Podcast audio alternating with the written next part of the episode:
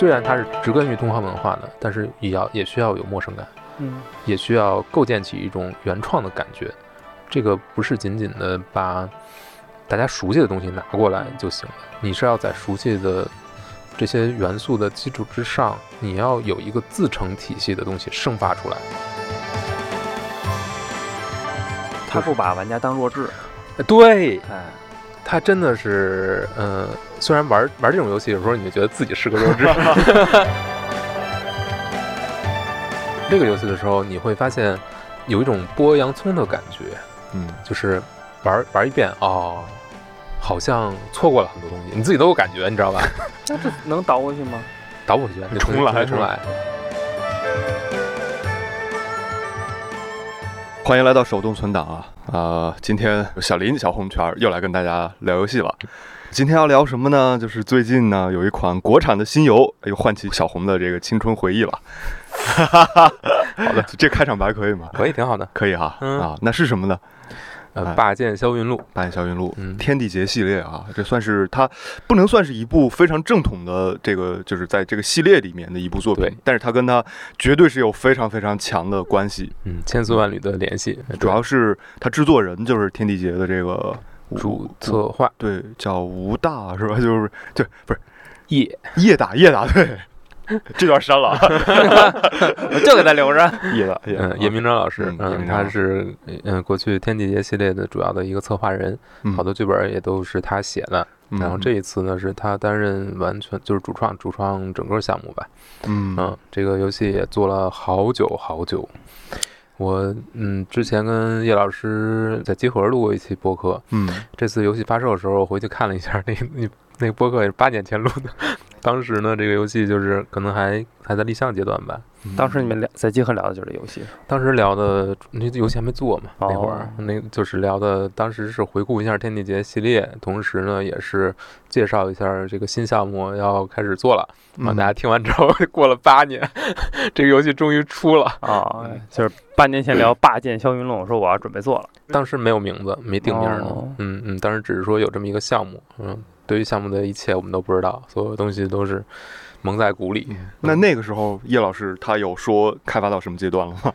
没有，就应该就是一个立项阶段吧。是就是一个案子是吧？对对，你想他先花了，应该是花了两年时间写剧本儿，两年。嗯 写完之后，然后后面是漫长的开发吧，然后中间也出了很多意想不到的问题，包括技术层面等等，所以最后其实他好多工作他是他自己手动做的，就是自自己来做的，因为原来他可能只是在做电力节系列的时候，他可能更多的是策划啊、文案。等等，呃，系统设计等等这些，但是后面他好像连这个游戏动画、什么过场动画、角就自己做色啊。全都自己调，手调，包括那个角色哦招式什么的，全都自己上。哇塞，那我对这个工作室啊兴趣蛮大的。这工作室几个人呢？呃 现在我我估计，呃，这个这个我没有问具体的啊，嗯反正也不多。嗯，反反正人应该是不多。嗯，那那据你所知，就是现在开发《半霄云录》的这个团队，还有当时汉唐的人吗？嗯除了最主要的这个负责人之外，嗯，还有应该还有侯松德老师，这个是当年也是给这个游戏做美术，尤其是角色立绘这些设计，就人物头像什么都是他做的。那这一次他也是，呃，也是给八剑霄云录来做所有这些，所以很多时候，当你看到二 D 的部分的时候，你会觉得跟天地劫完全就是一个模子刻出来的。它的画风啊什么的，其实一直没有变。然后还有这一次的作曲也是陈冠明老师，也是嗯呃，之前给《天地劫》三部曲呃来做作曲的，而且这嗯部作品里面还有一些曲子就是直接拿过来的，嗯直接玩玩的时候听到那个十几年前的曲子，还是特别亲切的。嗯嗯天地劫这个系列多少年了？嗯，你要看从哪从哪哪部作品开始出吧。这个系啊列在这个世界观下，第一款作品是呃《天外剑圣录》，啊这个是一个 DOS 时代的 RPG，，DOS 时代的。呃对对对这个九三年的，到现在正好是三十年三十年，三十年了。就是他们这个团队开始做的。呃，就是汉唐国际在做的，哦嗯，对。但是《天外剑圣录》其实跟后面作品的关联不是特别大，嗯就是可能是同一个世界观下，然后有一两个角色是，呃，是贯穿，就是在后面也出现了，嗯但是它这个游戏特别特别特别有意思，就是它的每一部作品都是前传。因为要聊这个之前嘛，我就在网上云通关了一下，嗯哎，发现真的还很有意思啊。就是现在最新的这一部嗯是倒数第二部的前传啊，啊然后倒数第二部就是呃是在整个的世界观最往前的一其实是最往前，其实是最往前。那那现在这个八剑霄云录是呃，在八剑霄云路应该还往前啊，又往前，又往前又又是又是一个前传。全是往前。这这这种剧本写作方法，或者说这种游戏的叫那个这个设定观，这种是不是比较容易讨巧的一种写作方法？就是他先，他可能先没想好，我先写，先写出一个大的世界观、大的框架故事，嗯然后往后写不好写，那我往前写是不是是不是给他填坑的那种状态？他先做出来一步，然后在里面挑出来一个大家都会非常感兴趣的一个人，由他往前倒这个前史、哦啊，然后再往前倒，就是再找出一个人。他我觉得他是以人物为主的吧。哦，嗯，人物就是占很大的分量吧。嗯嗯，然后你说到底是写前传还是写后传？呃这个就是直接做续作，呃，讲后面的故事好讲。我觉得好像没有一定的答案，嗯，没有一个标准答案。嗯，这个这个系列这个往前倒这个故事，我觉得 确实像小林说的这个，就是你可能会找到玩家最感兴趣的人物。再往前去讲他的故事，但是其实他面临很多其他的挑战。你想一下，就是说，呃，因为你的结局已经写定了，所以你在往前讲故事的时候，你其实受到挺多的限制。虽然你可以拓充很多的，呃，拓展很多的世界观，但是你始终那个结尾在那儿摆着，啊。嗯，当然你也可以用其他方式去突破这一点，一会儿我们可能会可能会讲到。嗯，嗯那说回来吧，就是如果按九三年算呢，其实三十嗯年，但是其实这个游戏这个系列最知名的第一部作品，让大家把天地劫这个名号打出来的，其实是九九年的《神魔至尊传啊，》啊。这是你看，嗯，《天外剑神录》是一个 RPG 嗯啊，然后《神魔至尊传》就改了，嗯，它就变成了，就这个是天地劫这个主标题第一次出来，啊，天地劫之天地劫冒号啊，冒号没有冒号吧？啊其实人家就是副标题就是《神魔至尊传》。啊，然后这个游戏其实也挺早的，九九年，嗯，它是一个 Windows 游戏，嗯呃，就已经不是 DOS 时代了。然后呢，它是一个战棋游戏，战棋，呃，策略角色扮演吧，如果说好听点儿，对，呃，但是它跟一般的战棋又不太一样，就是它的角色扮演要素其实还很还很丰富。嗯那比如说，在每一幕战场之间，你是可以在城镇里面闲逛的，就跟一般的角色扮演游戏没什么区别。嗯可以买东西，你可以到处聊天儿，嗯触发各种各样的嗯呃小小隐藏剧情等等嗯等等。然后这个游戏的剧本量也是非常大啊，嗯。基本上跟 RPG 的呃文字量可能差不太多，剧情一个非常战棋游戏，一个战棋游戏，其实其实它的嗯。剧情非常长，嗯非常丰富。嗯。嗯，对，还有还有还有多种结局，等等等等，就搞得非常复杂。然后这是一部作品，呃，再往后，呃，又过了两年，他们又做了一部续作，又是一个前传，叫《幽城幻剑录啊，这是二，这是零一年了》。呃，这是零一年，啊，对，啊、呃，这就是又改成改回了 RPG。嗯 改回了 RPG，然后选了呢《神魔至尊传》里面的一个角色，讲他之前的故事啊。像之前的在《神魔至尊传》里面，可能只是寥寥几笔，呃，写了写，搞得非常神秘。然后把呃《幽城幻剑录》等于把它拽出来，单独写了一个巨长的一个前传故事，啊，又出了一部作品。这部作品也是非常，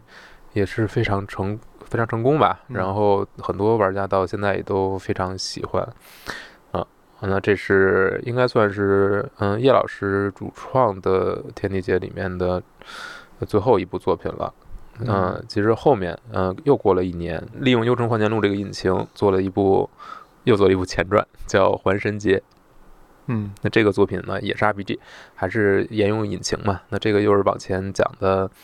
什么至尊传》里面的反派的故事，大 boss 大 boss 变成了主角儿。啊，年轻时代啊对这个真还有点那种武侠小说，呃，多部武侠小说之间有点关联的那呃，对对对对，很有意思。对，呃，这个部呢，反正呃完成度呢没有《幽城幻剑录》和《神魔至尊传》高，然后剧本呢，可能叶老师只是给了一个大纲，具体的执行呢不是他。呃，嗯，所以呃，这个系列到这儿也就截止了。后面这个厂商汉唐国际出这一系列游戏的厂商也就倒了，嗯，因为经营不善吧，啊，嗯呃，也嗯，但是经营不善其实有很多背后有很多原因嘛，我们后面也会谈到，包括比如说当时盗版泛滥，然后单机游戏始终找不到一个特别好的发行和盈利的方式啊嗯等等，因为当时还是没有数字发行，都是实体版嘛。那零二年到二三年，就是已经嗯。过了二十一21年，过了二十年之后啊，不是，那不能这么说啊，就是因为这个 IP 天地这个 IP 啊其实被台湾的一个游戏厂商，很大的游戏厂商直冠，他一直他等于把汉唐当时收购了。哦，之冠是出那个什么那个呃，《金庸群侠传》啊，啊什么什么这那《啊天龙八部》之类，他们都啊出了，嗯。然后他等于把这个呃汉唐收购了，所有的 IP 都归到他旗下了，但是他哦一直放着也没有做什么事儿，啊可能直到前几年在大陆出跟呃跟一家手游厂商出了一个《幽城再临》的手机游戏，啊，然后现在一直在运营，啊，应该受众也不少，呃，很多要素呢都都是从过去的三部曲里面拿过来的，但是的我不玩手游嘛，所以我也没有接触过，嗯嗯，但是其实有很多玩家，嗯，然后就是二三年这个《霸剑霄云录》这个游戏，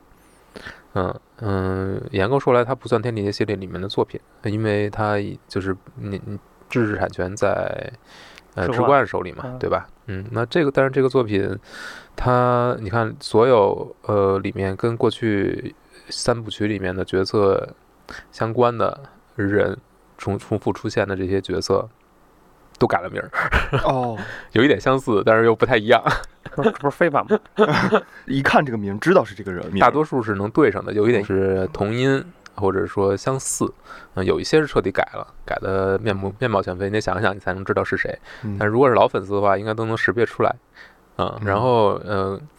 然后呃有一些粉丝也自发组织做了这个人名修复补丁，哦，让你能够对得上谁是谁。嗯呃，当然我我基本上还能对上，虽然三部曲其实也好久没玩了，嗯，那你还能对上？那这印太象熟了，好深啊！太熟了，因为了解的东西就是当时很长时间沉浸在这个系列里哦，那你嗯你能聊聊你当年玩这个游戏或者怎么进入这游戏的吗？就这它这系列游戏你看最早这一部九九年，你是这一部一出就就开始当时还是在市面上有一些动静的，啊嗯，因为它是呃，当时之冠在国内的策略是，它是买杂志送游戏，啊，所以这个这个游戏是跟着杂到那个软件与光盘那个杂志应该是啊出的，啊嗯，我好像没有赶上这一波，我只可能更多的是看，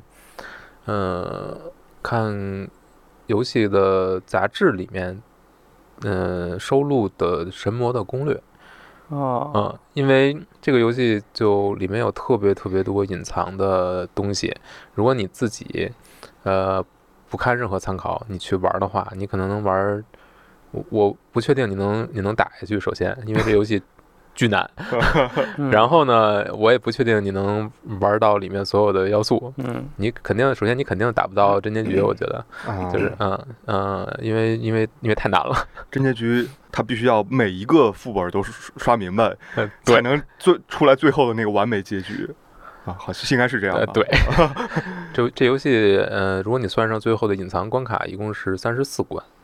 隐藏关卡就是也是需要一定的条件才能进的一个挑战关卡，然后正常的结局呢，完美结局是三十三关，但是如果你不完美结局呢，你没有没有完成特定的条件呢，你可能就呃呃，反正打不了那么长，有好几关你都打不到啊。然后你要完成这个条件，有非常多的呃隐藏的条件你要完成，比如说你要呃你要炼化出一个叫七色璎珞的呃道具，有这个道具你才能才能才能进进真结局。但是这个七色璎珞是需要七个东西一起炼化。那七个东西呢，就是有的是你能在关卡中获得，有的是你，呃，你可能只能到隐藏的地点走到那儿，然后你才能你才能得到，呃，等等，总之非常非常复杂，然后你不看攻略基本上是过不了的，呃呃，这么一个游戏。那当时这个游戏呃应该应该卖的还挺便宜，但是它随光软件与光盘这个杂志送的那个版本呢，是一个不完全版，没有真结局，就是你打不了。啊，你进不了真结局。然后后面又出了补丁，你打上这个补丁之后，呃，才可能看到这个游戏完全体的样子。所以在九九年就已经出现了游戏那个给你一个简化版，嗯，相当于阉割版。阉割版，然后后面再再再那个对吧？再出补丁给你补完的这个操作也是很神奇，嗯嗯，哇，那这汉唐国际这个九九年这个发行也挺有意思的。嗯，挺有意思。它是为了主要是打低价这个这个牌嘛。对，就是就就这这这这我买杂志我送了这游戏，那杂志才多少钱啊？都是随书嗯，附赠。反正就是一下把价钱拉下来了。，对，那他是不倒闭等什么呢？呃，啊这个叶老师听见这个可我很那啥。哎，这个游戏应该还是影响了一批这种游戏吧？因为它是不是算是这种，应该算是什么武侠战棋这种很经典的一作？对，呃，我觉得从就从我自己玩的经历来说，可能在国产游戏里面，呃，其实武侠题材是非常多的，对吧？嗯嗯嗯，什么三剑啊什么的，嗯呃，但天地劫可能还不太一样，它不光是武侠，就是没有局限在这里，它可能还会引入一些更更玄幻的东西，仙侠。现奇对对对，引引，比如说它会有呃天界的这些人在里面，然后呢，呃，你在每一部作品里基本也都会下地府，嗯啊但是就是呃三界吧，三界的这个概念都会有。然后他对呃，他对中，比如武林的各门各派的这种塑造，呃，然后呃设定都非常全，呃，非常嗯、呃就会让你、呃有一种这个武林非常真实的感觉。嗯各色的人等，每一个人的性格等等都会有描绘，所以人物每一座的里面出现的人物都是非常多的，这是它挺大的一个特色。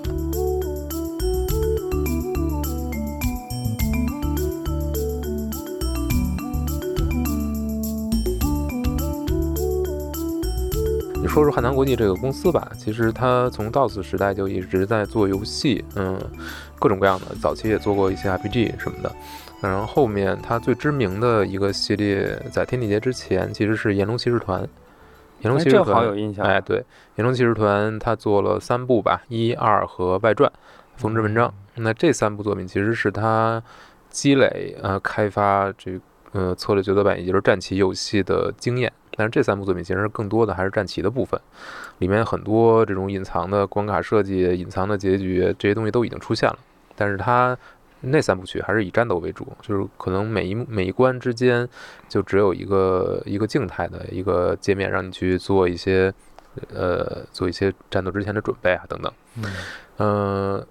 但是这三部作品给他们积累了很多的经验，所以到了《神魔至尊传》的时候，有一种集大成的感觉。就这个作品，什么东西都做，就是哪一部分都做得非常的完整。嗯所以你玩这个，虽然在最后发行的时候呃是发了一个不完整的版本啊，但是你玩的时候还是能感觉到各个环节、各个元素之间、各个部分之间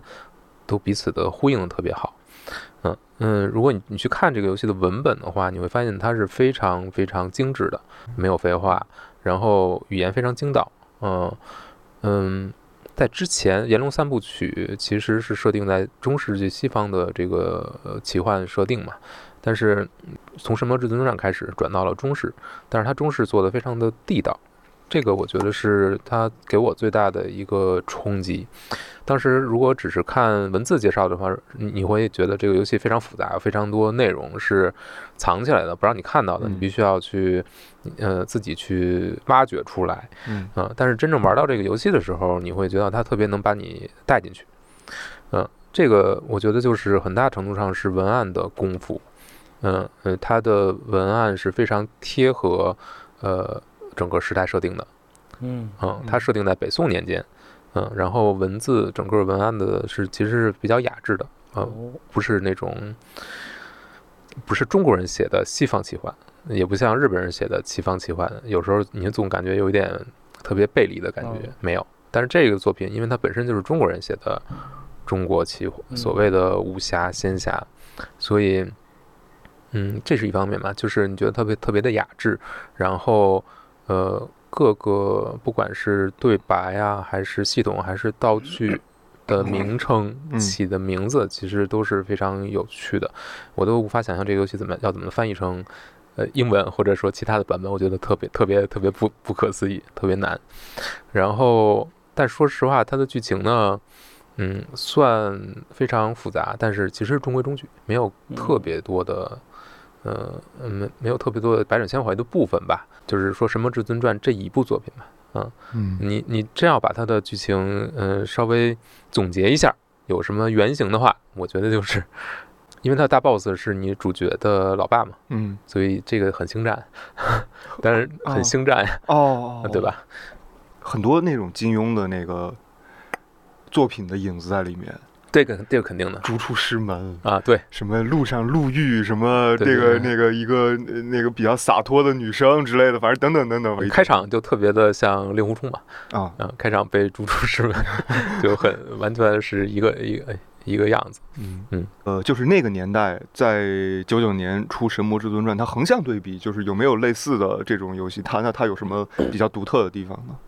因为我看那个时候它的这个画面其实并不算非常的先进啊，它是三二零乘二二零零吧，嗯实际是在出的时候就已经过时了。啊，但是但是怎么说呢？呃，虽然分辨率很低，但是不影响它的表现力。嗯，就是这个游戏的动画做的非常，角色动画，然后招式动画都做的非常的精致。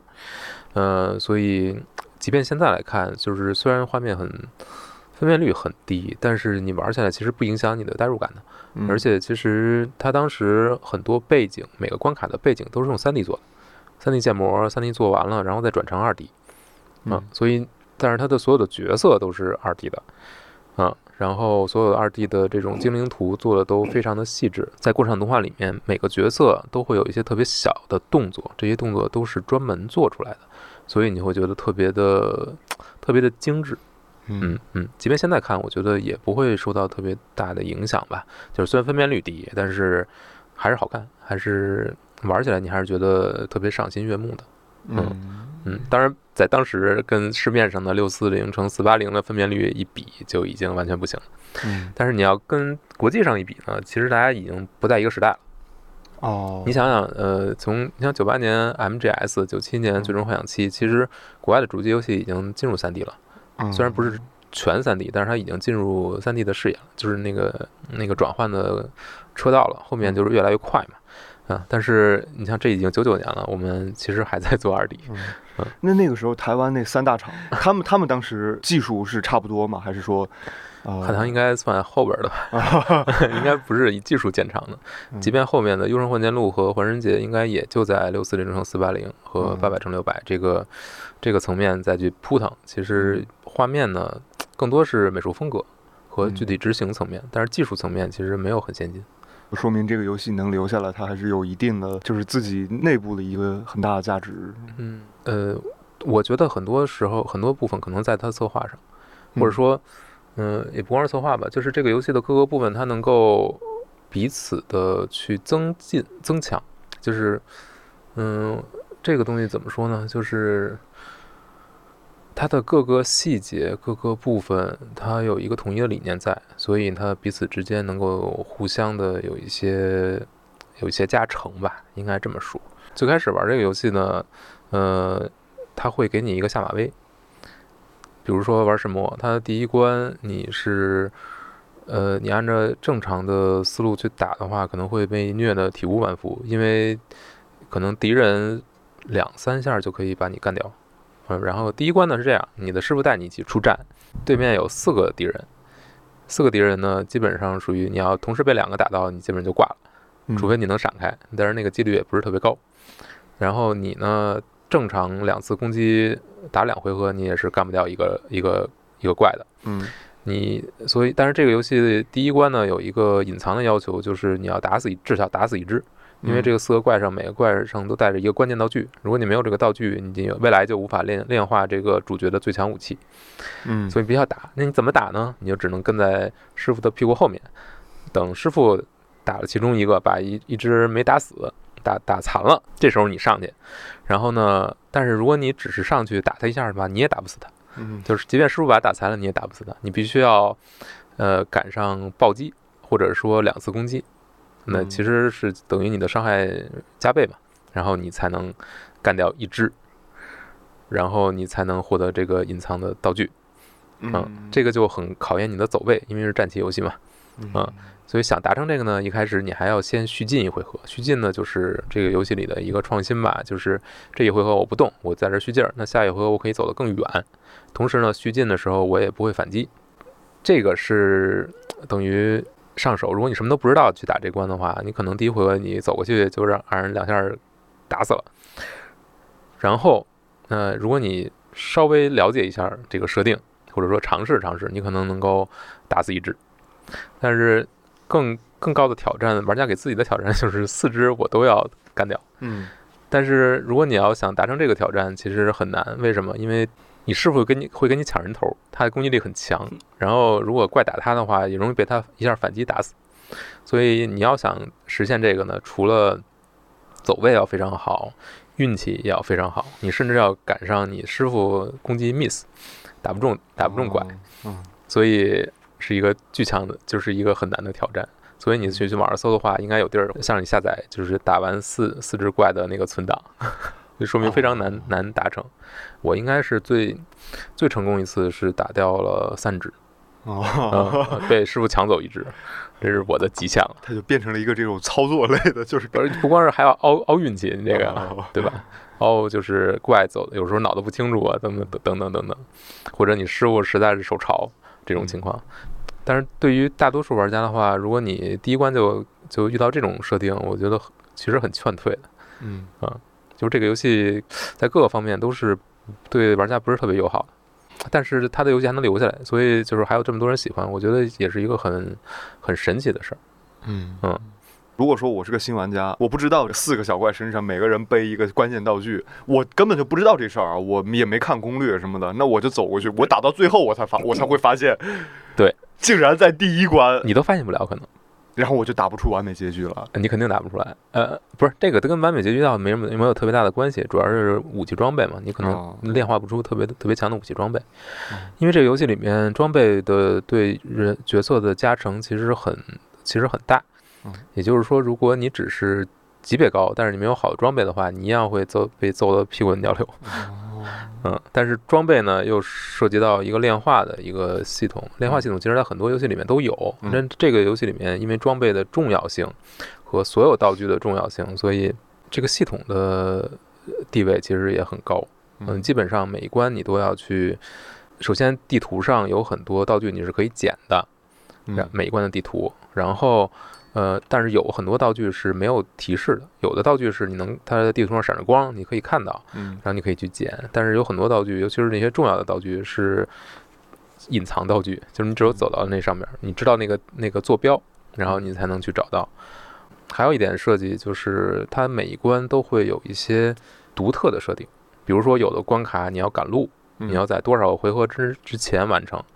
有的关卡你要救人，嗯你要救 NPC，不能让 NPC 全灭。只有嗯、呃你救到多少人以上，你才能获得一些一个关键道具。嗯然后呃等等等等，还有的关卡是有，比如说你要招，你要把某个隐藏人物收到自己的队伍里面，你是需要完成一些特定的挑战的。嗯那所有这些就是让每一关都会，你可以有一个正常的玩法，但是你可能还会有一个更极致的玩法嗯去、去把它实现。嗯嗯这不就是现在游戏那种评分吗？呃，可能有一点像吧，但是这个就是会怎么说呢？会很影响到你的游戏体验，就是你到底要怎么去调整自己的策略啊、怎么让自己的角色，比如说把他们放在什么位置，然后让他们怎么来怎么来打配合等等嗯这些，嗯，都会很影响。嗯嗯，那这一二三部曲，它也算是一个构建比较充分的一个世界观宇宙。对，就是三部曲来讲，你有没有什么就是印象特别深刻的？它里面能给玩家带来啊、非常愉悦体验的东西呢？首先就是他的故事讲得非常好吧，嗯，三部曲我觉得都还都还不错。可能最好的一部作品，嗯，比较公认的剧情最好的，应该还是《幽城幻剑录》这个作品。我觉得给我最大最好体验呢，首先肯定是肯定是看这个故事的时候，整个体验这个故事的时候是呃呃会很喜欢，因为它设定的比较完整。嗯。但我觉得可能就像刚才说的，就是真正玩起来，可能给你印象最深的还是那些特别极致的部分，就真正考验你的策略，考验你的。判断力的那那些部分，我举一个举一个例子吧，就是《幽城幻剑录》里里面，在游戏的前半段，可能有一场战斗是你按照剧情设定必输的，嗯，就是有两个特别厉害的反派，然后后他们会把你虐虐一遍，然后你基本上会在这儿这儿会团灭，就正常来说会团灭，嗯，但是呢，如果你想挑战一下自我，你是可以赢他们的。啊，对，你可以打赢他们，但是对你要求就非常高，因为这个游戏不光是你光练级没用，就是你还有你还要比较必须要有比较好的装备，嗯，但是你要有这些装备呢，你就需要呃对应的炼化的材料，对吧？但这些炼化材料呢，又其实非常难得。就是当你在打这场战斗之前，你能去的地方是有限的，是被控制好、设定好的。嗯，在这些部分会出现，这些地方会出现的怪也是设定好的，然后他们身上会掉什么东西也是设定好的。嗯，然后你能拿到的可以炼化出好装备的，呃，道具其实可能就一两个。嗯，然后你还还有一些一些道具呢，是你必须要去打野怪去刷的。嗯，但是他们这些野怪，首先你基本上在当时的能力就。就很难打过，然后你打过的它也不一定能掉你想要的东西，所以可能是需要非常精密的。首先你要非常努力的去打这些野怪，去找他们，然后呢以不是很强的实力去迎战他们，然后还要还要祈祷他们能把那东西掉出来，然后在你基本上把自己收拾的比较比较就是相对来说准备的比较充分的去打这场战斗的时候呢。还会面临就是一个很大的挑战，就是对方有一个敌人是光属性的，然后你的主角是暗属性的，所以他基本上一个大招就可以秒你。就是所以，即便你能打战打赢这场战斗，可能你的你打赢的时候，你的主角也也已经挂了。嗯，所以是一个巨大的挑战。但是当你真正能够打赢对方的时候，那个那个成就感还是非常高。嗯嗯。这个不算是制作者在制作过程中就本身就没有计划把这个口子算是留给玩家，说你们有可能会去打过，就是人家可能设置这个特别呃极端的情况，或者说比较高的数值，你就它逻辑上来说就是说你肯定肯定打不过，但是就是玩家自己跟自己较劲，呃，才有可能超越这个东西。我觉得不是，还是说确实留着这个口子？我觉得是留这个口子的。嗯，在《神魔至尊传》里面也有。就是有一场战斗，按剧情的话，你必须要让女主角带着她母亲留给她的一把遗物，一个武器，然后站到某一个位置，然后才能把对方身上这个这个所谓的一个护体的一个咒法给破掉。但是你你如果你想留着这把武器啊，用留作他用，你可以不这么干，那你就是需要调动起你团队里面的所有的。呃，资源那有有的人可能攻击力特高，他有时候能发暴击，能够打非常高的伤害。这种人你要你要你要用他来做主攻击，然后你用其他人呢给他加增加呃攻击的咒法，然后拿一堆肉盾堵着，你可能得打四十多回合，你才能把对方干掉，就一点点磨下去。但是你也可以做到，就是他给你留了口子。然后只要你想尝试这些极端的玩法，你就可以去玩。哎，好变态啊！我这感觉是吧？好变态，是吧？变态东西还挺多的。嗯，你当时是玩哪儿看着攻略玩，还是一开始肯定瞎玩嘛？啊，瞎玩。但是后面确实得对着攻略玩啊，嗯，你才能获得这个游戏全部的体验吧？就说一个最简单的，就是这游戏里面的招式，它不是升级就能达到的。嗯。它有，它这个招式有两个设定。首先，它有一个最低获得等级，只要你到了这个等级，然后你你有一个加点的一个系统，你把点加对了，你就可以满足它的条件，你就可以获得这个。但是如果你不加点呢，你可能在一个最高等级也能获得这个法术。但是有很多招式，就是比如说男主角的这个什么天裂五剑，这个这个五个剑法，就是你必须加点儿。呃，才能获得。然后，但但是它也有最低等、最高等级啊。但是，如果你呃，但是这五件里面，其实你最多只能学得其中三件，就是因为他们这个五件需要这五五种剑法需要加的点儿是彼此冲突的，嗯，然后你需要在五个属性里面加嘛，所以你必须要做出取舍。然后这个对于其他的很多角色也是成立的，就是如果比如说那种法术非常多的角色，你可能有其中两个属性你都可以修到最高，但是呢，你没法同时修到最高，你必须要做一个取舍，就是我要走这个路线还是走那个路线，就决定你的属性是不一样的。然后你的属性就会决定你的，呃呃，首先会决定你能用哪种法术吧，同时也会决定你这个角色会被另一种属性克制。嗯，就所有这些都是彼此相关的，嗯，它都就是让这个这个等于这个通关过程里面你要考虑的元素非常非常多，嗯。嗯，就是他们彼此之间是关联的非常非常强，所以为什么一开始我说就是各个部分都能够彼此结合到一起，然后它又是一个能说得通的嗯。状态，就是它这个设定本身是非常讲究。比如说这个五内所谓的五武魂化运这个系统，这个肯定是天地劫原创的一个系统嘛，嗯。啊，就是不同的属性，但是这个不同的属性又对应着其实角色的很多呃很多其他的属性，比如说它这个五内是什么？迅迅就是速度，敏捷，嗯。迅烈烈是算是攻击吧，嗯。攻击力吧，魂法术，呃神其实也是魔魔可能呃会影响到一些暗系的法术等等等等。嗯但比如说，呃，但是你看，它既然既会影响你学到哪些招数，也会影响你在战场上的其他一些属性，它彼此是说得通的。然后这一套呢，又又带着中国的那种对东西的味道，对，对吧？然后你的道具，其实所有的道具的名称、道具的描述写的，基本也是按照同一个风格写出来的文案。然后你的整个剧本、你的门派的设定，比如说你有中原三、中原几大派、三大派嗯，然后后面在续作里面又拓展五大派等等等等，这里面又有修剑术的，嗯有修咒术的，然后每一个门派里面可能有一两两三个人，有有掌门，可能还有他的呃什么大弟子这那的嗯啊，然后这里面也有好人有坏人，这些门派之间每个门派有自己的个性，有的门派就是就是看起来是一个名门正派，但是其实呢。负责这个掌门都很猥琐，都不是什么好的东西。有的呢是自己，呃，自成一体，他可能，呃，自成一派，然后但是实力非常强。也有的是属于在这个武林里要主持大大事的，可能背后有有其他的其他的靠山等等等等，就是每一派的设定呢都很细，然后又都不一样。你确实能感觉到有一点像金庸的武林武侠世界的那个感觉，嗯就是非常扎实。嗯嗯，然后游戏中发生的所有这些事件呢，里面穿插进来的各种各样的人呢，有很多设定，又有一些设定是超出了中，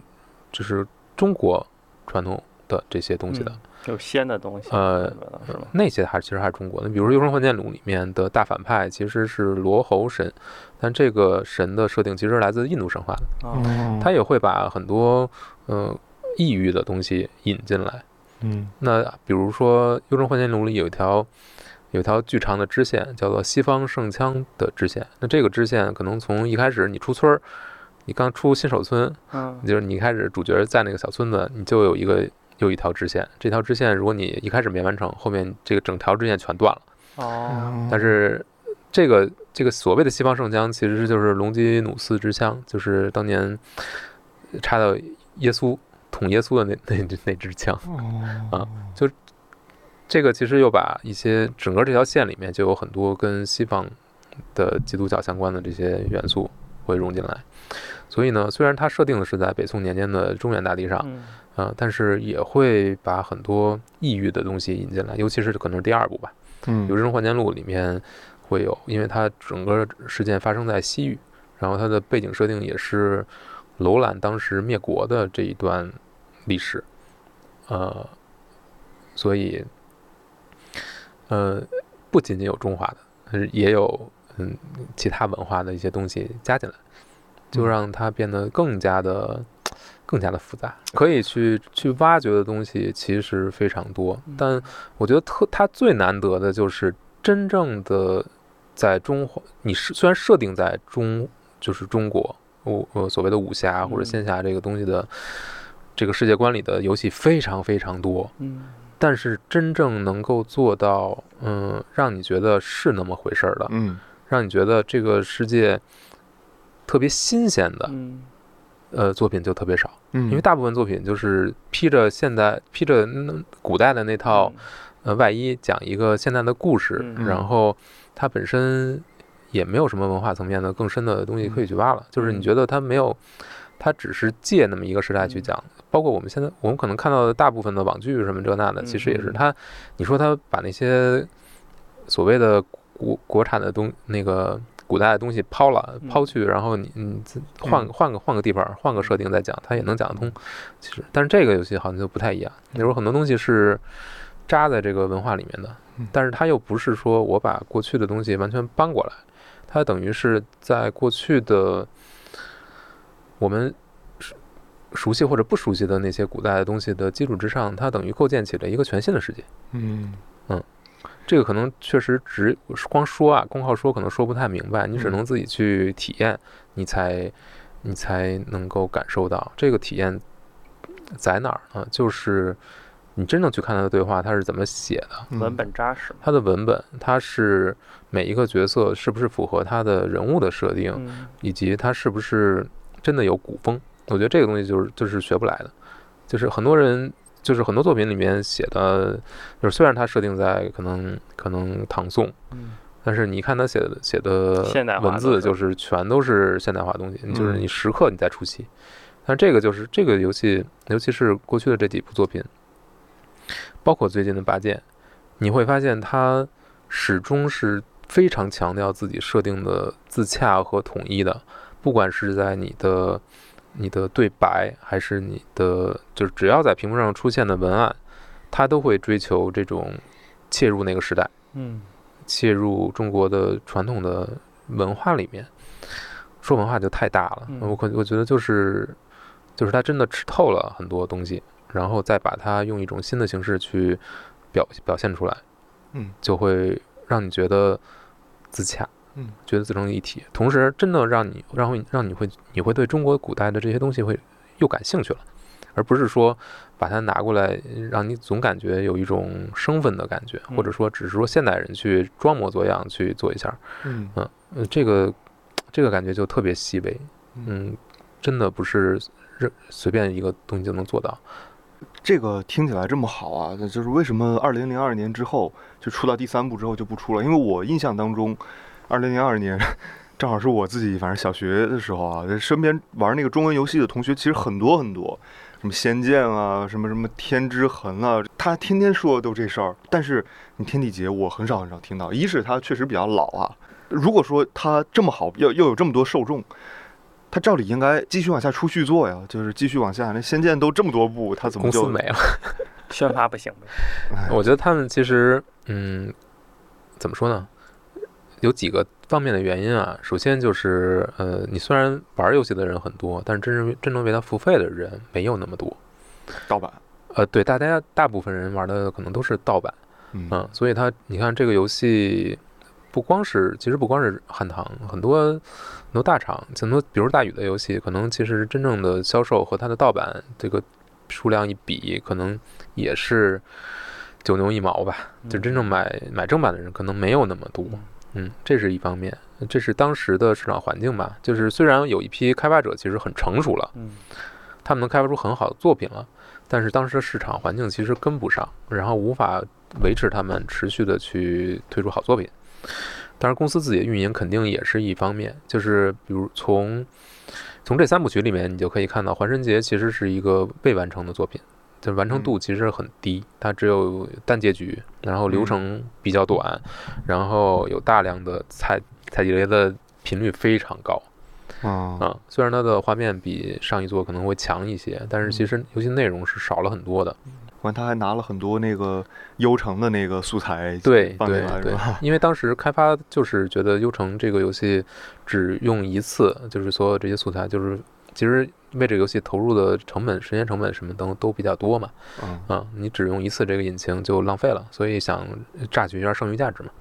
嗯，我觉得也是一个正常操作。但是其实当时汉唐推出的其他的一些游戏，比如说《致命武力》啊，比如说《马蒂斯战记》啊等等这些，其实虽然各有各的好，但是嗯，没有像之前天地劫系列能够引起更多的呃人的这种喜欢和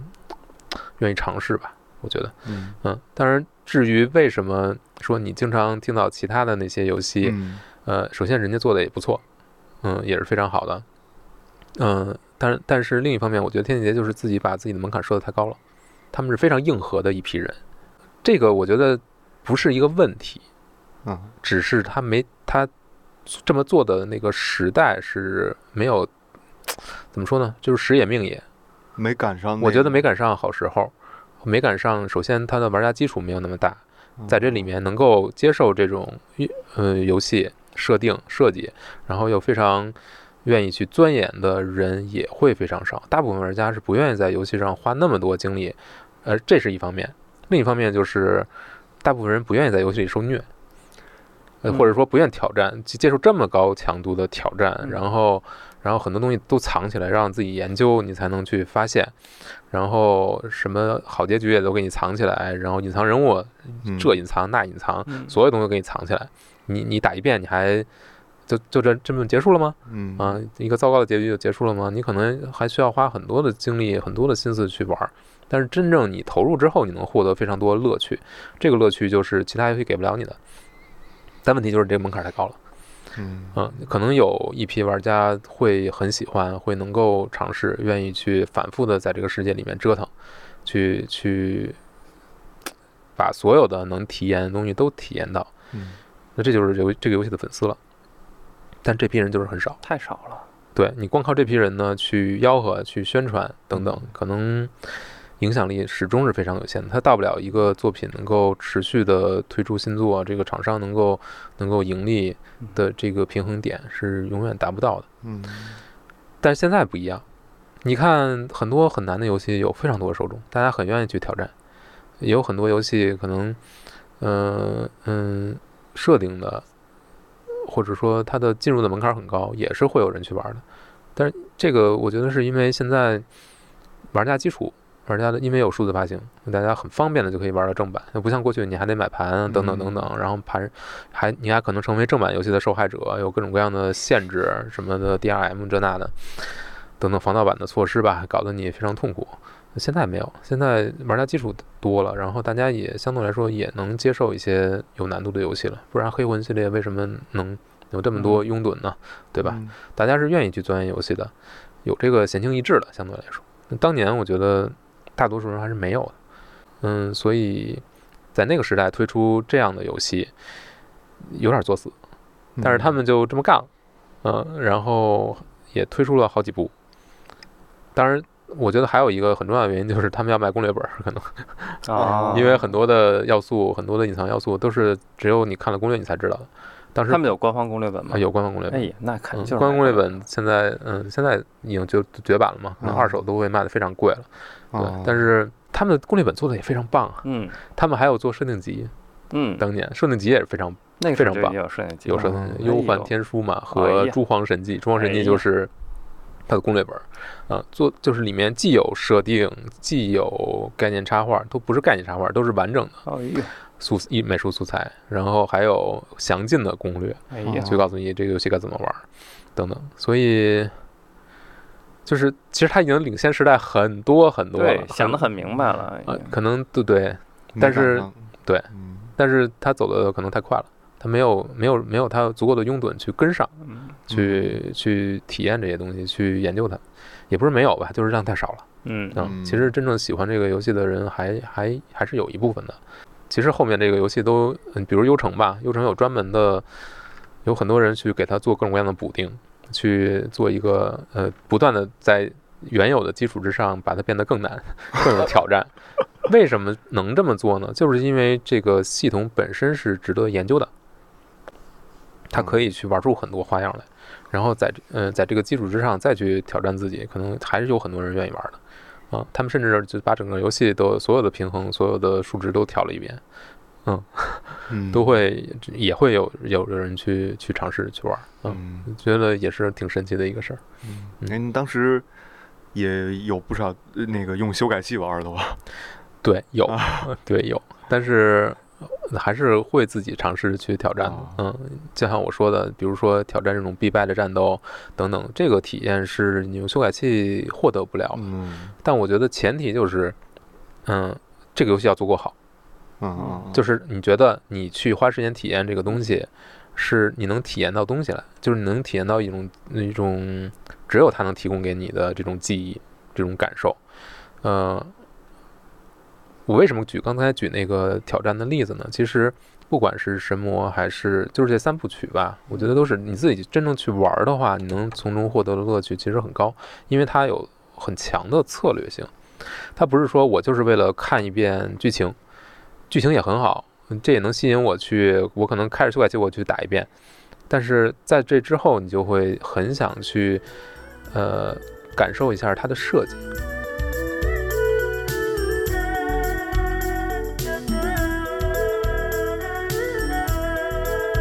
就像我之前说的，其实它的设计是非常非常讲究的，每一步其实都有开发者的思考在里面。比如这一关，呃，我有一个明面上的写告诉你的这个通关条件，但是如果你想把这个你想挑战自己的话，它有一些隐藏的东西，比如说我有很多地图上埋着各种各样隐藏的道具，我让谁去在限定的回合之内去把这东西拿到，这个还有讲究，就是因为如果你很多条件完成不了的话，有很多关卡的的这个道具你是拿不到的。为什么呢？就是有这个游戏里面有有召唤兽的设定，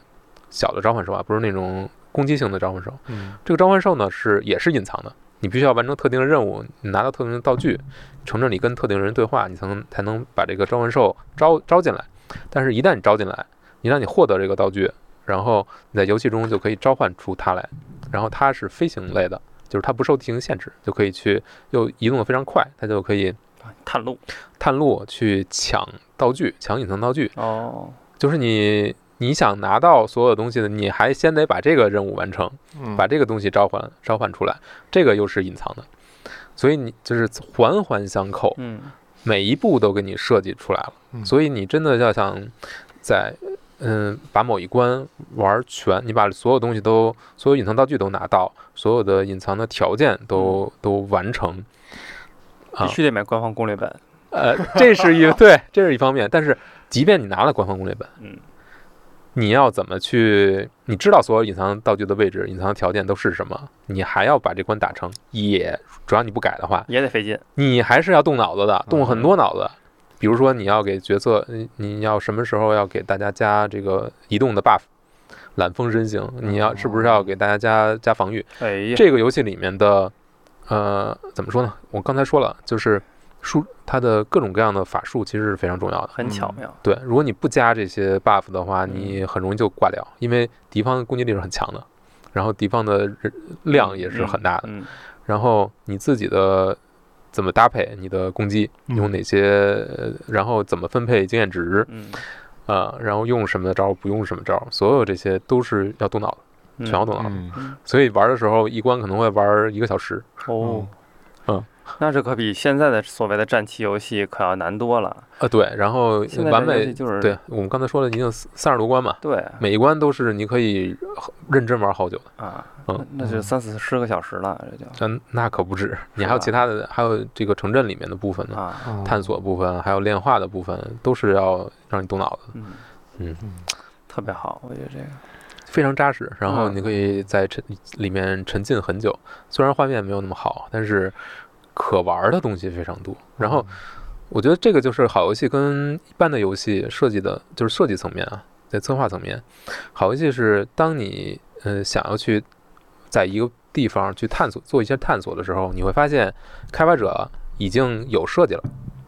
嗯想到这一步，开发者已经想到这儿了。嗯你觉得那儿应该有什么东西，它确实是有的。嗯呃，你觉得这个你可可以这么做？你会发现它可以。嗯、虽然剧情可能设定的是一样一一种方式，但是你可以用另一种方式来去完成它，还有更高的挑战嗯在那儿等着你。但是，就是当有你你能够跟开发者在某一个点碰上的时候，嗯这个感觉是非常好的。你会觉得哦，这个是地方它是用心思了的，嗯，它是做了设计的，不是瞎设计的嗯它不是没设计。啊，对，但很多游戏就是你你可能哦，你就发现这儿什么都没有，是空白的。嗯你可能都想到这儿可能有什么，或者说因另一种可能性，你会发现嗯开发者没有想到，开发者根本嗯根本不搞，嗯，你对这个游戏的感受就直线下降，就会。嗯所以为什么所有瀑布后面最好你给放，你可以放个宝箱呢，哎，对吧？或者所以说嘛，我玩游戏的时候就是喜欢到处乱逛嘛，啊，所以每当我觉得某一个地方应该有一个奖励，应该有东西的时候，就有一个的时候，你就会觉得，哎，你哎会觉得，哎，这个开发者还不错，还不错，哎这个知道怎么做游戏。哎，还不错，因为当你走到一个位置的时候，嗯你其实是花了一定功夫的，嗯你是付出了一定代价的嗯，你是为你要想去探索的。嗯如果是没有东西的话，你会嗯觉得，哦，这游戏怎么回事儿？嗯这个就是只是填充一下嗯，这个亏空间。但如果有东西的话，你就知道，哦，他懂。哎，那岂岂不是就是如果是在你没有想到的地方，突然又给你来一下子，就会让你更更惊喜吗？那可能就是塞尔达了。哦哦哦，OK OK，嗯，对，所以但玩这个游戏的时候，你会发现有一种剥洋葱的感觉，嗯就是玩玩一遍哦，好像错过了很多东西，你自己都有感觉，你知道吧？那这能倒过去吗？倒不回去，得重新来是重来。但是每张可以存档存档嘛，哦啊、你可以每张可以重新试啊。游戏中那个战斗中你也可以存档，啊，就是当你有啊你都可以重试啊啊，所以这个没有什么限制。啊它甚至不像火纹那样说你你你个中断存档，只要你继续了它就不存在了啊，也不是这样。嗯，但是你玩完一遍之后，你就会发现好多地方留着留着包袱，留着扣子没有解，啊留了线索。嗯就比如说，它有很多很多剧情是需要你在城镇里面找特定的人，可能说很多次啊啊！话才会冒出一句新的。哎呦，激活它这个激活那时候已经有开始搞这个了，是吧？对，然后呢，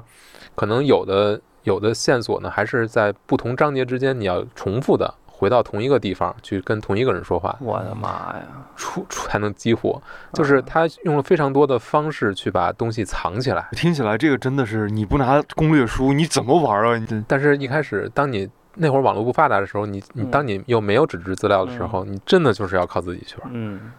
嗯那这个时候，你像这些人的体验是嗯是什么样的？嗯就很像一开始，就像咱们黑魂那本书里面写的，嗯那会儿，就即便是黑魂的那个时候，嗯，很多东西也是玩家之间彼此交流。嗯。我发现了一个什么，我告诉你，嗯。你发现什么告诉我，我们一起把这东西拼出来。嗯。就是比如神魔还是幽还有幽城吧，其实里面都有很多分支任务是，呃，你首先要去到处对话，嗯。他不会告诉你，就你这个你你接了一个任务，没有这种东西，就是你自要从字里行间去看，哎，你你这你发现他在提，他很多人在说同一个东西，或者有一个人明明确的在谈一个东西，那可能这个地方就有隐藏的支线、隐藏的剧情，你就要循着他话里字里行间这些东西去这些线索去找，去找对应的地点，去看能不能触发新的新的对话。所以这种设计，我觉得就就像你玩野炊也是这样，嗯，但是野炊还会明显的给你提任务呢、提示呢，但他那个都不会有，你可能就是你要自己去自己去跟着一条线，记一记，对，你就是在探索，嗯。你就是在听各种谣言，嗯，然后在谣言的基础之上自己去找，呃，这么高级啊，这游戏，这就是很棒呀，这个在云通关是感受不到的。对对对对对对很很高级，感受不到嗯。对，它有很多非常独特的设计，比如说它里面的呃迷宫的设计，嗯，大部分迷宫就是摊大饼嘛，就是嗯各种各各种各样的绕路、死路，嗯然后你绕绕绕绕，最后绕出来。嗯这个游戏不是，嗯游戏也有，呃，很少有那种迷宫，嗯你就说主要是幽城嘛，嗯它它的设计是什么呢？所有的迷宫基本都是一个迷阵。这个迷阵的意思就是它只有这么几张地图，比如说其中一个最有意思的、最有意思的几个迷宫，我跟你说，首先是沙漠迷阵。沙漠迷阵是什么呢？你走进这个屏幕里，走进这个迷阵，其实每一个迷阵都是每一你你往上下左右嗯走，都会回到同一个屏幕上。嗯。然后屏幕中间有一个尸体，嗯。尸体上有一有一段话，嗯，这个话呢就是文言，解谜，你要想清楚它这个里字里行间的呃是呃提示，根据这个提示来看你往哪个方向走。文字解谜啊，它这个就是一共要走七步，每一步呢就是就是以越过尸体为一步，然后你越过尸体之后往上下左右走，哪个方向东西南北哪个方向走呢？你要看这个提示，这个提示里面会写，比如说奇数的步是是往哪个方向，逢奇则反还是什么？就是当你是奇数步的，比如第一步或者第三步，你可能你可能要往哪个方向走？会比如你要往反方向走，还是说往往右往右来走，等等等等，就是每一步你都要去琢磨一下，最后你才能在这个方向里走。当你走完这七步的时候，你就到了另一个屏幕，你就突破了一个迷阵。还有一个，还有一个一个迷宫是呃五层塔，五层塔就是说你进了这个塔之后，这个塔一共有五层，但是你没法直接上去，因为它会给你传送下来，你必须要一嗯根据提示把这个提示想明白了，然后就就上上下下，就是有的时候你要往上走，有的时候你要刚上一层你就要往下走，然后以特定的顺序来去来去最后突破这个关卡。就是很多地方呢，它我觉得这是一种非常讨巧的做法。首先，它把解谜跟跟迷宫放到了一起，对，你而且你的文言文的阅读能力，嗯以及对于这个对于提示的这种这种理解能力，嗯就是比如说他会用可能不同，比如说《八戒祥云录》里面有一个类似的沙漠沙漠迷阵的机关，呃，一个谜题，就是你需要呃把四神兽，就是那个青龙白虎。呃朱雀、玄武嘛，嗯就是他们其实是对应着不同的方位的，嗯，对吧？啊，这个你也你得知道，嗯你才能知道每一步往哪儿走。嗯就是他把很多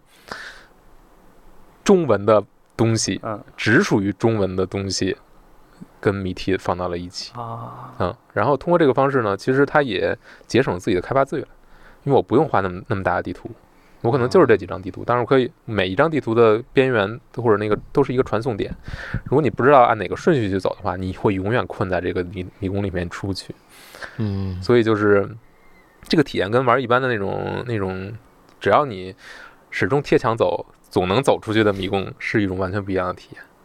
啊！它就是真的让你动脑子，嗯。就是嗯。不光把所有东西一层一层的藏在里面，然后就算你正常玩的话，你很多东西你是你真的要阅读，要阅读理解能力，嗯。你要读得懂中文，你要知道这个人家到底在说什么。嗯。所以有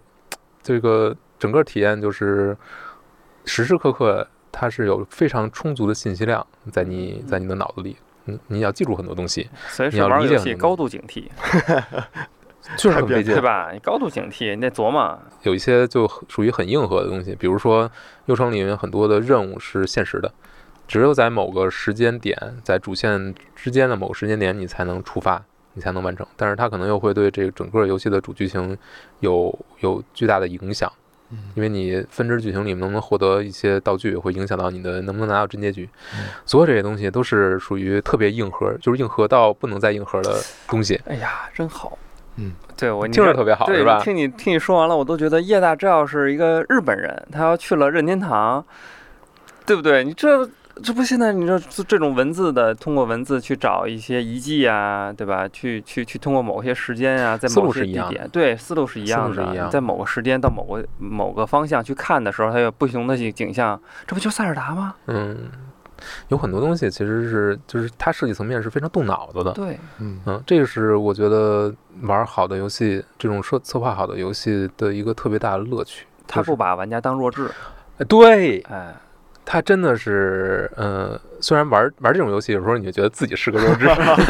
但是你当你真正能够体验到它的所有的内容的时候，当你真的把所有的隐藏的东西都解开、都尝试了之后，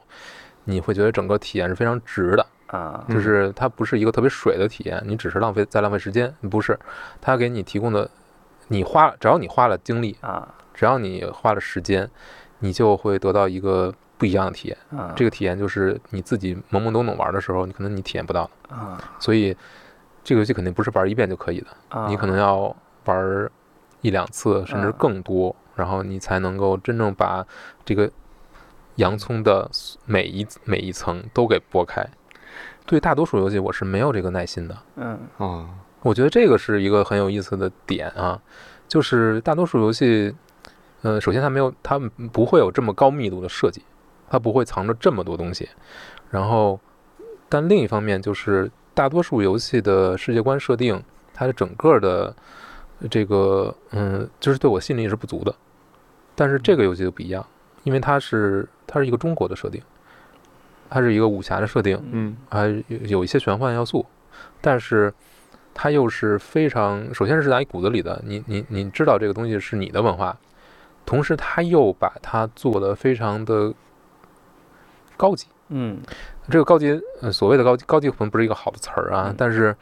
嗯、高级是好词儿，嗯，不一定是个好的词儿。我我觉得这个有有一些有些强行的比较吧，但是但是我觉得它是首先它的密度是非常高的。嗯。你你就像我们刚才说的，你知道它的设计是有有有有想到嗯。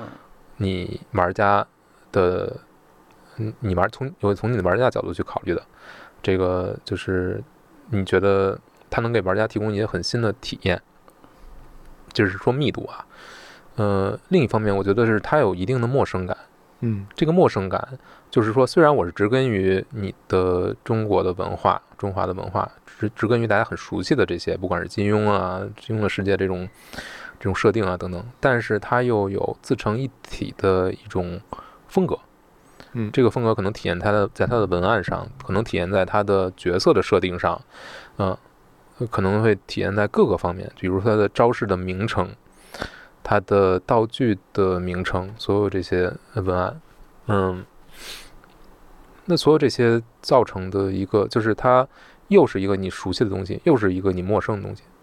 你会你会知道它有一个新鲜，它有一个新鲜感，嗯你没有见过完全一样的东西，但是你知道它是有一些东西你是可以理解的。我觉得这个就是这种体验就是非常非常稀缺的。嗯，对于大部分的以西方为基本设定的这个游戏，或者以现代的设定的，你你对它永远有一种骨子里的陌生感。就你知道这个东西，就是你首先就知道你完全你知道它是编的，然后你也知道它是根据其他文化来的，就不管它对那个文化的描绘是有多的多么生动、多么传神或者多么忠实，你都会知道它跟你是一种你你始终有一种隔阂在，但是但我觉得武侠游戏它有一个先天的优势，就是嗯这个是你从小到大沉浸在其中的，你是读着可能读着金庸、古龙长大的，嗯然后你是读着文言文儿，你是学着文言文长大的嗯，你是看了很多相关的这些中国的所谓的神话传说、嗯故事，所有这些东西，它是在你的骨子里的。嗯所以当你接触这个东西的时候，你会觉得熟熟悉，非常熟悉。但是大部分的以就是所谓的中式题材的这种武侠游戏呢，它都是浮于表面的，嗯。就是他对这个文化没有更深的研究了，没有更深的理解了，他说不出这个文化里面你不知道的东西。对。你玩的时候，你会发现他能他能表达的，他能描绘的东西，都是你特别熟悉的，然后没有任何新鲜感的，就是他的策划的水平可能跟你没有多大的差别。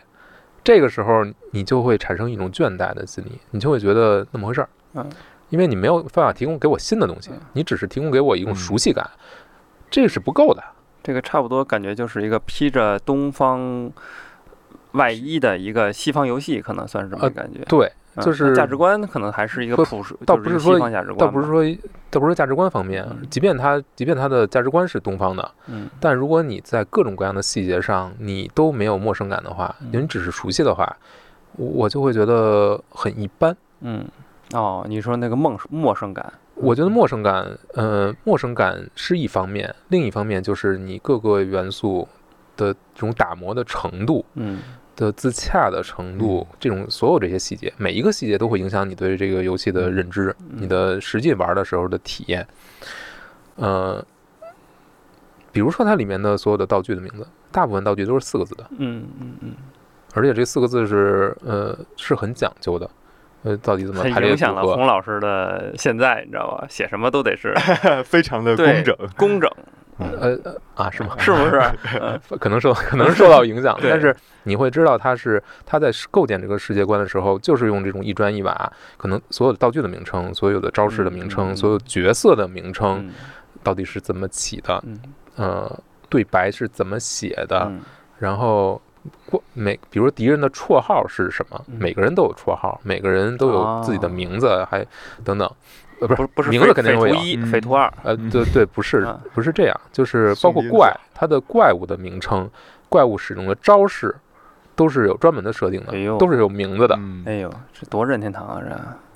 就是这些细节堆在一起的时候，你你的你的体验就是你的体验就不一样了。啊，就你知道它不是在凑合，你知道它不是在，它是每一个细节都给你下了功夫。真好。对，然后你你玩的时候，这种这种感受是完全不一样的，就是它变成它有质变了，是吧？有质变了。嗯嗯，细节。特别好。哎哎，那你哎，我我我插一个啊，那个《霸剑霄云录》，你你玩的时候也是也有这种感觉回来吗？呃，有从从文本层面，从嗯策划层面嗯是有非常强的这种回回来的感觉。细致感。嗯对啊，对，但是它有也有一些，也有一些地方跟老的不太一样。呃嗯，比如说它的嗯嗯，比如它的物品的掉落率会变得非常高，嗯，然后嗯嗯，会让你变简单一点游戏。呃，它也这次多了多了难度设定嘛，之前的游戏是没有难度设定的，哦之前只有一个难度，就是问有没有难就是爆难 就是爆难。啊就虐死你就这一难度，你知道吗？对哎，我我都想象不到，因为因为就是大家对我的，就是我对自己的认知是一个手残嘛，然后我嗯基本上玩所有游戏都是最个最最简单难度走啊走起嘛。啊。啊，甚至我还经常经常改嘛，对吧？嗯就是我不希望在很多游戏上浪费时间，啊。但是这个游戏我觉得你选了一个中等难度？它只有一个难度，啊，我说那个最新的。啊，最新的呀。嗯，啊，最新的也是也是简单比较简单，能简单玩是简单了，对。但是确实感觉，嗯，怎么说呢？物资给的掉落其实很丰富，然后但是有一种有一种新玩新作呢，就有一种呃通货膨胀的感觉，呃，就是很多东西给的很多了。然后没有之前那种特别稀缺的感觉，照顾玩家了，哎，挺照顾的，这次还是嗯挺照顾的。但是文文本上还是很厉害。文本还是很精良的，就是你知道这个东西，不管是就是所有的方面都是经过打磨的，哎呦，都是用了心思的，所以能做这么长时间，也是我觉得也是有道理的。特别好。我嗯我我，哎，那个这这个只有是只有是 Steam 能玩儿是吧呃，现在是 Steam 和 V V Game 都可以吧？？VGame 是吗？嗯，对。哎呀，特别好，我想玩这个游戏了。但其实还是还是还是藏了很多东西。啊，这个游戏如果你不看攻略，你其实特别。这个我觉得是老叶的一个本事啊，嗯或者说他一个写作的风格，嗯很多东西他不给你说明白了。嗯你要去自己去悟。嗯这个这个游戏也啊很有意思，啊就是主角的身世，其实在游戏里面没有给你说清楚。最新的这座是对，吧？好几个主角的身世都没说清楚，但是在一些分支任务里面嗯有能你能猜出来。哦然后这个游戏的主角跟之前几座就完全不一样，可能比如说之前的主角都是还相相对来说比较心灵比较纯洁，就是没有那么多心思，但这一这一座的主角是属于真的是呃城府极深。就是他表面上你看到的是一不是一个傻白甜了。不是一个傻白甜，哎呦它，是一个，因为他游戏里设定呃有点剧透，我就不说了。啊但是他是属于很多东西他看出来，他不说破，哦，很多东就是他非常会说话，情商很高，情商贼啊！高我他不说，他不表达，嗯但是你知道很多东西你都看出来了，嗯但是哦他会装傻，哦。特别有意思。哎，这个给玩家的感觉有点不太一样哈。这以前的游戏就是什么从文本上啊到整个玩家角色上就只给，嗯，对吧？有有游戏游戏里想什么，基对，他还加点心理描写，对吧？对，都都给你都给你写透了。对啊，这个不给你写透，这还挺有意思呃，很多东西它藏着，然后我估计后面还会有发展哇，吧。叶大这个文本能力太强了。我觉得可能也是这么多年，他会吸吸收一些其他游戏里面的优点。比如我知道他会非常喜欢魂魂的游戏嘛啊，但是魂其实它的叙事就是很支离破碎，嗯，很多东西藏在藏在道具描述里面，它其实不说的啊啊。整个剧游戏也没有多少对白，啊呃这个有嗯，霸剑其实对白量还是挺大的，支线的呃量也很大，但是确实他还是把很多东西都藏起来了，嗯而且很多的支线也是没有提示的，嗯，这次也是，啊，你要去听各种各样的小道消息、啊。流言蜚语，然后你自己去去。触发，啊，你触发之后，这个游戏才会给你把这个分支任务列出来。哎呦。如果你嗯。地图上没有点儿的，啊，没有这种东西的，哎，真好，就是你你要自己去，还这点还是还是还是还是老的味道。哎呀，特别想尝试尝试。但是它好好处就是它不会影响你的整个游戏的结局了，嗯，但是会影响到你对其中很多角色的认知，嗯，就是他们到底是彼此之间是一个什么样的关系，这个设定到底是怎样的。好多东西，我可我我有时候，嗯、我通关之后跟叶大聊了几句，嗯，然后有很多东西可能你不跟他聊，你你自己都猜不出来。哦就是他自己有一套设定，但是他没有往外说。哦，嗯，妈呀，这跟主创聊还能 咱能聊，咱聊出一个不一样的东西，我的天！就很多东西我我可能跟他聊，哦，哎，你你俩怎么原来是这样。认识的呀？呃，什么什么什么时候认识的？好奇好久之前了。嗯，是因为你就玩特别喜欢这个游戏呃，当时是这个游戏的出资人，当时找过我来哦，《八剑霄云录》的出资人，啊，对就是大陆的出资人。对，嗯哦，因为当时我是当应该可能是可能是因为写过一个天地劫的系列的回顾吧，哦回顾文章吧，嗯。拿当 KOL 找你来的，当时也没有什么目的性，嗯嗯可能就是想先认识先认识认识，嗯对，后来等我们出这是通过游戏的时候，你再帮我们宣传宣传。对对嗯，你应该没也当时你看都都可能八九年前了，啊，当时也没有那么多想法，我觉得就是纯粹的，因为大家都喜欢天地劫吧，嗯嗯也是因为他的缘故才跟叶大去认识。但是之前其实，哎，跟这个游戏的缘分就就很很长了，因为我原来也跟其他的主创也都有过嗯联系，嗯嗯，其中一个呃竹美还是我还我还给他干过一问干过一问活儿，哦，是天地劫的主美叫。天地的竹美，哎呦嗯，对，好像是一起合作过一些。当时因为他们也在做，持续做这个方向方向的游戏嘛，嗯就是当时做做一些游戏游戏在大陆的宣发吧。但是那哦个时候还是还是手游，还是非智能机时代的，哦，很早了，很早了。八年前的一个八年前的一个案子，到现在就是做一个游戏这么难啊，真的真的是很难。因为我看天启劫的这个预告片的时候，我觉得那个画面确实是，呃，比较呃，不是怎么说呢，就是它跟现代的这个这个所谓的大大大厂三 A 游戏不太一样，就是它还是有自己的，就是它你说粗糙也行，你说它的建模啊这种东西还比较不是那么精细。你看的是优城呢，还是天还是什么？八剑吧，应该是八剑对对对对。然后它，然后但是，但是你今天你听你这么聊，我是觉得真正它的精华、它的精髓其实是文本，是故事。嗯嗯，所以嗯它设计我觉得也是非常好啊，对，还有是对还有游戏之间，然后游戏里面的一些设计啊什对么的，这让我特别有兴趣去体验一下。嗯，但是确实你现在想要去进入，其实门槛儿很高。其实门槛儿很高，就是你要花费的精力其实非常多的，嗯，就是因为因为密度太高了。嗯哦嗯，也是要去觉得，比如说玩现在八剑，最好就是回顾回顾之前的那几部，如果你有之前这这几部你都玩过的话，你会有还挺大的加成的，哦，就是因为你会看到这些熟悉的角色，他们再往前的故事，啊、这个我觉得还挺有意思的。但是其实不影响，嗯呃，不影响。就是如果你只是玩这一部作品的话，内容也非常也非常多了。但还是那还是那句话，就是还是剥洋葱，就是这部即便是这部作品，你只玩它，里面可以去琢磨的东西没有说清楚的，你自己需要去脑补的，去把它想清楚的，就是线索都给你了，嗯但是你要你要真想搞明白，嗯你你你你你可能得消化一下，消化一阵儿。嗯特别好。嗯而且而且他叶大也也是一个坑王嘛，就是其实这部作品里又挖了很多坑，哦，不断 不断的不断的挖，不知道吧？可能可能会出 DLC 或者有续作吧，嗯，应该会有。总之那全是，啊嗯，小红的回忆杀叨叨你了吗？叨叨叨我了呀，叨叨对，叨叨，我就属于那种听着特别好就赶紧买，但是玩不到通不通关那是另一回事了，你知道吗？支持了再说。支持嗯支持，但是这个游戏就是让我愿意去，让我愿意去挑战一下，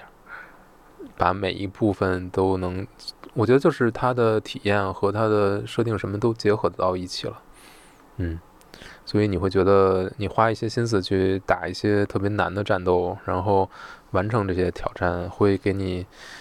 它是有实质意义的。就是它跟一般的游戏那种，我挑战一个最最短时间，挑挑战一个无伤，挑战一个什么什么，就是纯技术的挑战是不一样的。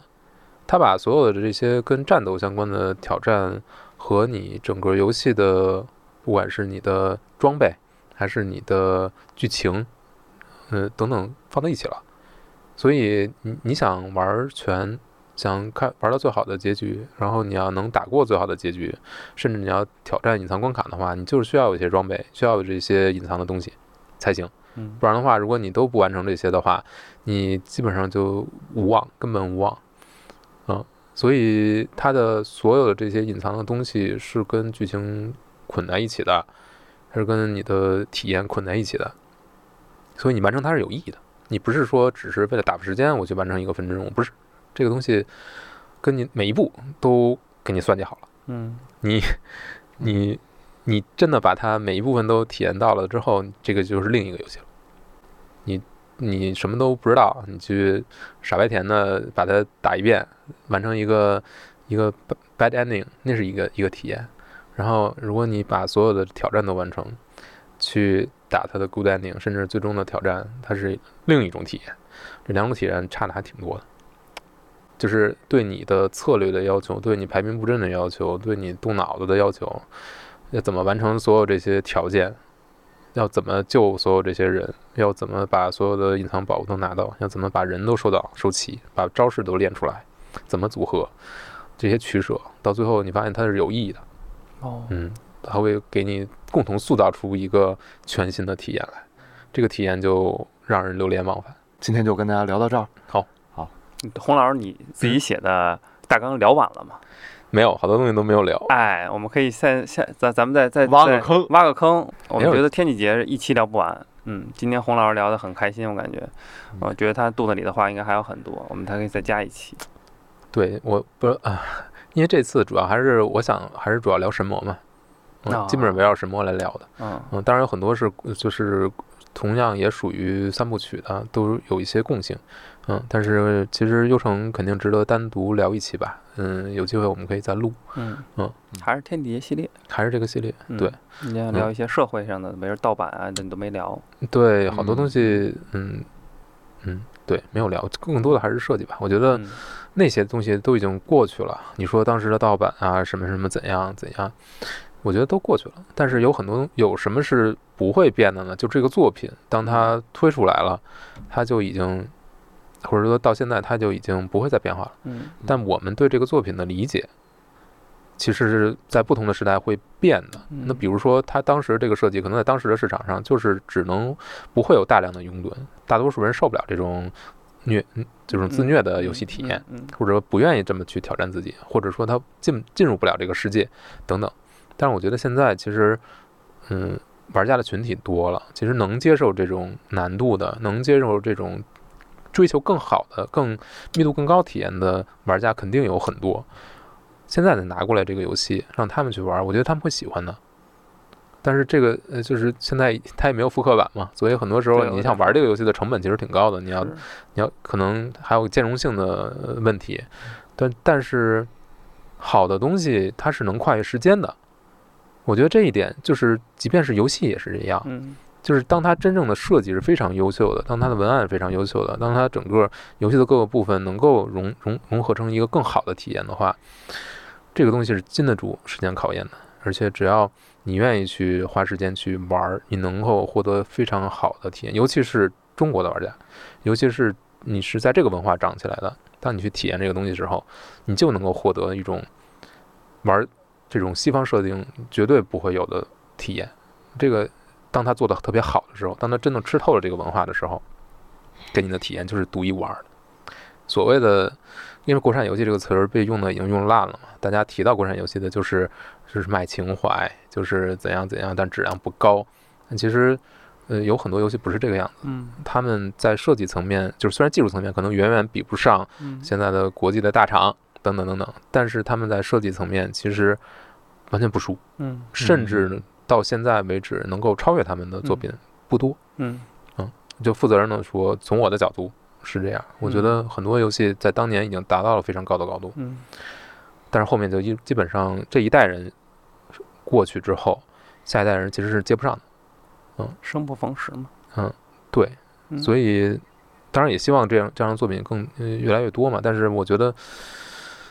如果想做这种扎根于中国文化的东西，其实虽然它是植根于东方文化的，但是也要也需要有陌生感，嗯也需要构建起一种原创的感觉。这个不是仅仅的把大家熟悉的东西拿过来嗯就行的，你是要在熟悉的这些元素的基础之上，你要有一个自成体系的东西生发出来。嗯它又有这种古典的雅致，又有中文的这种美，它又能够自成一体，它又能够把各种其他来自其他文化的好东西去去融融融进来，这样出来的一个东西才是新的东西，它不是吃老本儿，它不是车轱辘话来回说的，嗯。不是翻故纸堆，它是一个新的东西，嗯。但是它又是你你认同的，你很容易进入的的好东西。就他他他他说的那个，我一直在琢磨。我说文言文其实可能在我们的看来是背的，其实不是背的。真的，一个好的文案文言文是可以用的，嗯嗯，对吧？我们是我我我我我们在这个游戏里体验体验到文言文是是你需要去理解它，你真正去理解它，去用，你要去琢磨它，对，去琢磨它。而原来我们对文言文的理解就是背，对吧它？是一个死的东西。对，嗯是一死的东西，是固执堆里的东西，是你需要背的，你不用去理解它，是嗯别人被嚼烂了一些东西。但是真正如果，哎呀，这个给我它进入了游戏设计的完全不一，样。它进入游戏设计的层面，它成了谜题的一部分。是这个谜题，如果你不是一个中使用中文作为母语的人，你是根本不可能去解开的。对，啊这我们不用输输给是给西方了，我觉得没必要输给西方了。我觉得这一个好东西能被我们对我们大对呗，能被我们中文的世界的人去认可、去接受，已经足够让对它发展的很好了。嗯，这个太太重要了，对这个中这个启发，这个给我的启发太大了，这个嗯嗯，特别好。我觉得我们可以加一期 嗯，那对，那中文游戏先。挖坑哈。对，嗯期待一下，期待一下。好那小红老师来个结语吧。对，他截了半天了啊，我 也你来个截了半天了。。嗯，嗯，没事你来吧，不结了不结了，特别好，上班去了。对，之后再按照天地节的这些挖出来的坑再聊一起。好嗯，特别好，谢谢大家谢谢。对对对。嗯。